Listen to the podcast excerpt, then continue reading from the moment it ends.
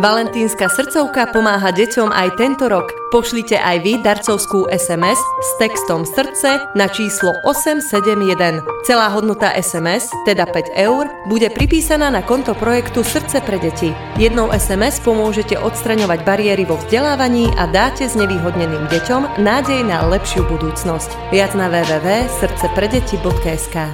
Ďakujeme.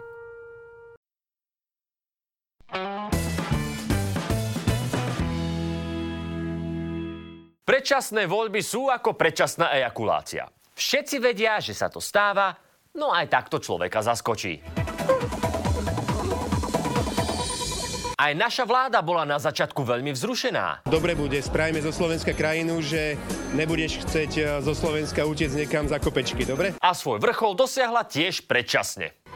What a loser. Trňovú korunu padnutej vláde dalo sobotné referendum, ktoré dopadlo podľa očakávaní. Ale prišlo naň vyše dvadsaťsedem percent voličov. Možno zabrala výzva Erika Tomáša. Poďte, voľte nohami. Alebo v regiónoch nasadili tajné zbrane. Keď chodíme na em dé žé, na tie obrovské akcie, no, tak ja posielam Kaliňaka, nechodí boskávať tam tie oné panie a tie účastničky. A on to celkom rád robí. Tak či onak, referendum bolo celkom úspech. Najmä vzhľadom na slabú kampaň a na to, že referendová otázka bola taká dlhá, že Blahov status pri nej vyzerá ako holá veta. Úspech je to ale hlavne pre Ficov smer. Drahé Slovenky, drahí Slováci, každý, kto chcete zmenu na Slovensku, ak v takomto počte prídete do nasledujúcich parlamentných volieb, úplne stačí, ako ste boli včera, tak je garantovaná zmena. No, veď toto. Málo kto má inak voličov, ktorí sa tešia na zmenu, ktorú tu mali dvanásť rokov. Ale vo vlastnej realite si žije aj OĽANO, podľa ktorého tu nie je vôľa skracovať volebné obdobie.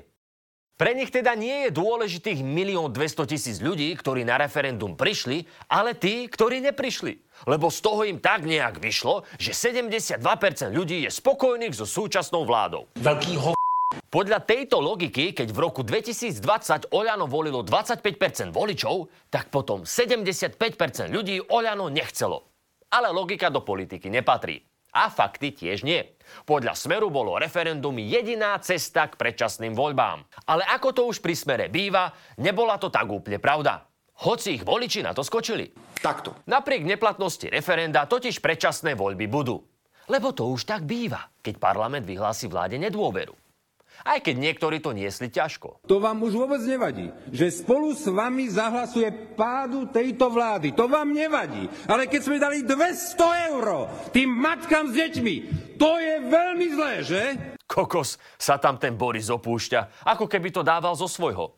Lebo on vie, ako to bolí, keď musíš vyplatiť všetky matky. Jaj. Áno. Takže vláda je v demisii a Hegerove pokusy o jej resuscitáciu stroskotali. Čo sa dalo čakať, lebo oživovať túto vládnu koalíciu bolo asi ako dávať umelé dýchanie pol roka odležanej mŕtvole bez hlavy. tridsiateho septembra nás teda čakajú predčasné voľby. Vráti sa na jeseň Fico, Zvoňáky, povinná výuka ruštiny a iné hrôzy minulosti? Alebo má slovenská politika ešte nejakú nádej na zmenu? Povieme si.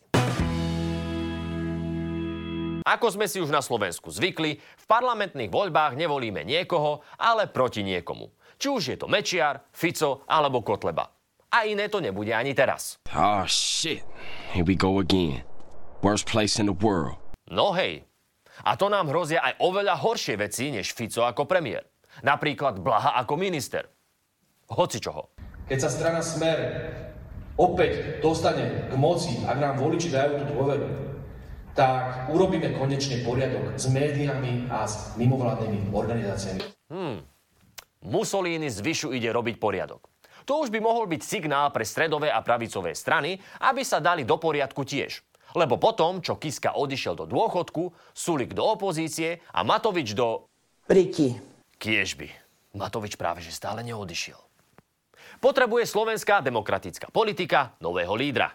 Vtedy bude zo Slovenska nielen úspešná, ale aj spokojná krajina. Ďakujem. Lídra, nie gazdu. Ale v slovenskej politike by chcel byť lídrom strany každý. A zjavne existuje jednoduchý spôsob, ako to dosiahnuť. Založiť si vlastnú stranu. Subjekt, ktorý zakladáme, tá politická strana, sa bude volať Jablko. Šok? Áno, je to šok.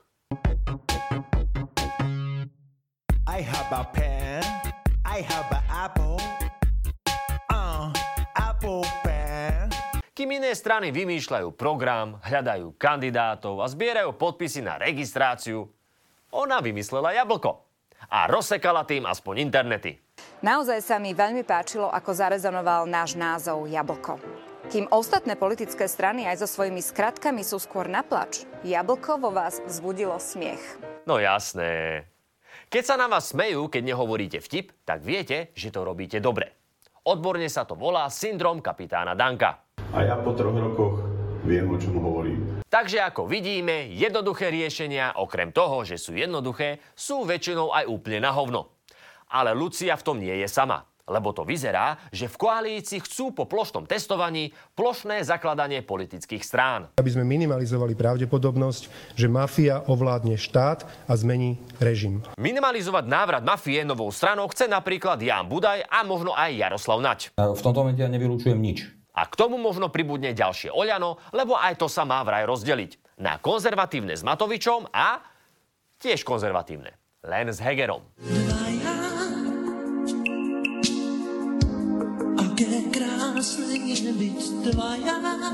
U Matoviča by mohli zostať obyčajní ľudia. Heger by si mohol nechať nezávislé osobnosti a Pročko zostane v striedavej starostlivosti. Ale to je blbosť. No neviem. Nikdy nehovor nikdy. Inak je zaujímavé, ako Igora všetci oľanáci nekriticky bránia. Matovič stále funguje racionálne v politike. Dalo sa dohodnúť aj s Igorom Matovičom? Áno. Ja na Igora útočiť nebudem. You so fucking precious when you smile. Ale zároveň od neho nenápadne odchádzajú. Tak keď už hľadajú nových voličov, mohli by niekde nájsť aj gule a nahlas povedať, že Igor je nahý. Ale aj pre nevoličov OĽaNO svitá nádej. This is our most desperate hour. Help me, Obi-Wan Kenobi. You're my only hope. Áno, Mikuláš Dzurinda znova oprášil bicykel, nasadil svoje najlepšie fúzy a ako taký sitňanský rytier prišiel zachrániť slovenskú politiku. Slovensko upadá. Je to tragédia, kam sa, kam sa hrnieme. Pani redaktorka, tragédia. Tragédia je aj to, že Miky najprv chcel svoju vlastnú stranu. Potom ju nechcel a chcel vstúpiť do existujúcej strany, len dlho nevedel, do ktorej. Nakoniec to vyzerá, že skončí v strane Spolu Miroslava Kolára. Tá sa ale mala premenovať na niečo, čo má viac evokovať spájanie. Ešte viac ako Spolu. Spolu a chutne. Nakoniec sa to bude volať Modrá koalícia. Stále lepšie ako jablko, ale niekde som to už počul.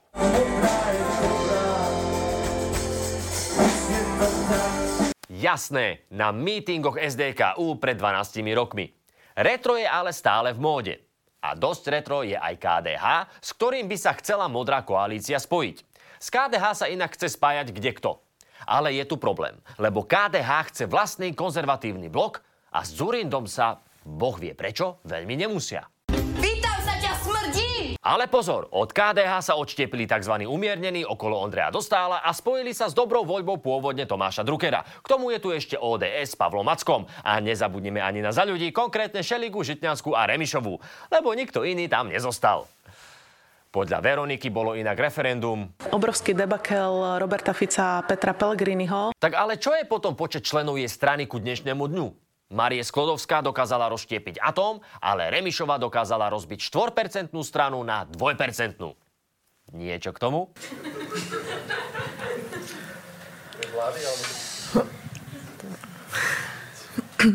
Myslel som si. No a to sme ešte nespomenuli stranu moderného Slovenska, Urbániho a Golonku. A chcem poďakovať pánovi Golonkovi, že kandiduje za našu stranu. Hmm. Golonka a moderné Slovensko. To k sebe ide ako pivo a acitko.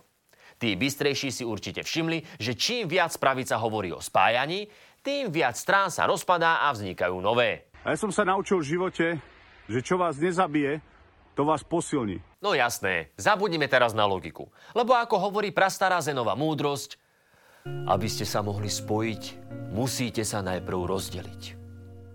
Dobrá blbosť, čo? To sme si práve vymysleli. Dobre by to vyzeralo akurát tak na Instagrame Romany Tabák. Ale v politike to takto nefunguje. Hlavne v tej slovenskej nie. Lebo viete, koľko máme na Slovensku politických strán? sto šesťdesiat. Z toho päťdesiatštyri stále aktívnych. A viete, koľko strán sa v posledných voľbách dostalo do parlamentu? deväť. Menej. šesť. Až to skoro vyzerá, že všetci zabudli, že potrebujú aspoň päť percent vo voľbách, aby vôbec preliezli do parlamentu. Alebo sedem, ak ste koalícia. Čo je vec, na ktorej pohoreli už aj pomerne etablované strany. Napriek sľubným číslam v exit pole a počiatočnej eufórii sa napokon koalícia Progresívne Slovensko Spolu občianska demokracia do parlamentu nedostala. Takže matematická úloha. Keď z mesta A ide vlak so Smerom, Hlasom a fašistami s preferenciami štyridsať percent a z mesta B vlak so stranami, z ktorých každá má nula celá dve percentá, koľko ich potrebujete spojiť, aby Ficov vlak nemal ústavnú väčšinu? Jediná pravica, ktorá teraz ide hore, je tá Kotlebová. Alebo skôr Uhríková. Lebo kým napravo od stredu sa nevedia dohodnúť, kto s kým, naľavo a krajne vpravo majú dávno jasno. Pán predseda, ďakujem pekne. Ďakujem. Hnusíte sa mi! Škoda, že väčšine voličov sa nehnusia. To, aby sa opakovala situácia, že táto krajina bude stáť na pozíciách jednoznačne proatlantických, že bude proeurópska, že teda nebude v nejakom smere reprodukovať to, čo sa deje v Maďarsku a do istej miery v Poľsku, tak tá sa už dneska blíži nule. Toto už ale nie je sranda. Že tu zrejme budeme mať druhé Poľsko a Maďarsko a celé voľby vyhrá človek, ktorý mal byť už dávno politická mŕtvola. Miliarda kauz, vražda novinára, obrovské protesty, odídený Pele. Jak toto všetko on dokázal prežiť? Cocaine and hookers, my friend. Možno aj to. Ale najviac mu pomohla neschopná a rozhádaná vládna koalícia. Nevešajme ale hlavy. Šanca stále je. Aj keď osloviť stredového voliča je fakt náročné. Hlavne preto, že je fajnovejší ako škôlkar pri obede. Kým stredový volič rieši, koho nevoliť, voliči extrému a populistov riešia, koho voliť. Alebo vlastne neriešia.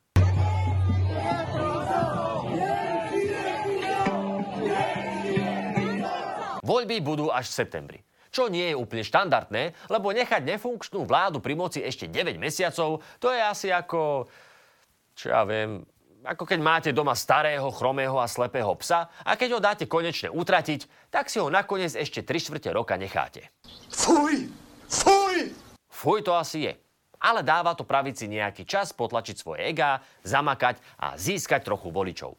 Lebo zatiaľ to vyzerá tak, že celé to spájanie sa robia hlavne pre seba. A tento boj o nerozhodnutého voliča by mohol ľahko dopadnúť tak, že sa z nerozhodnutého voliča stane rozhodnutý nevolič. Nech mňa! Nic nebude. A to by bola škoda. Poďte, voľte nohami. Nie, Erik. Voliť nohami znamená ísť preč, čiže presný opak. Netreba mať prehnané nároky a z koša zhnitého ovocia si vybrať také, z ktorého sa dá urobiť aspoň kompót. Lebo ísť voliť je to najjednoduchšie a spravidla jediné, čo s politikou vieme spraviť. Mám pravdu, alebo aj nie. Veď vlastne čo my vieme? Sme len satirická relácia. Namiesto mudrovania si na záver dáme nejaké nové politické strany, ktoré zatiaľ nevznikli, ale mohli by. Lebo viete, ako to je v slovenskej politike. Dnes memečko, zajtra pravda.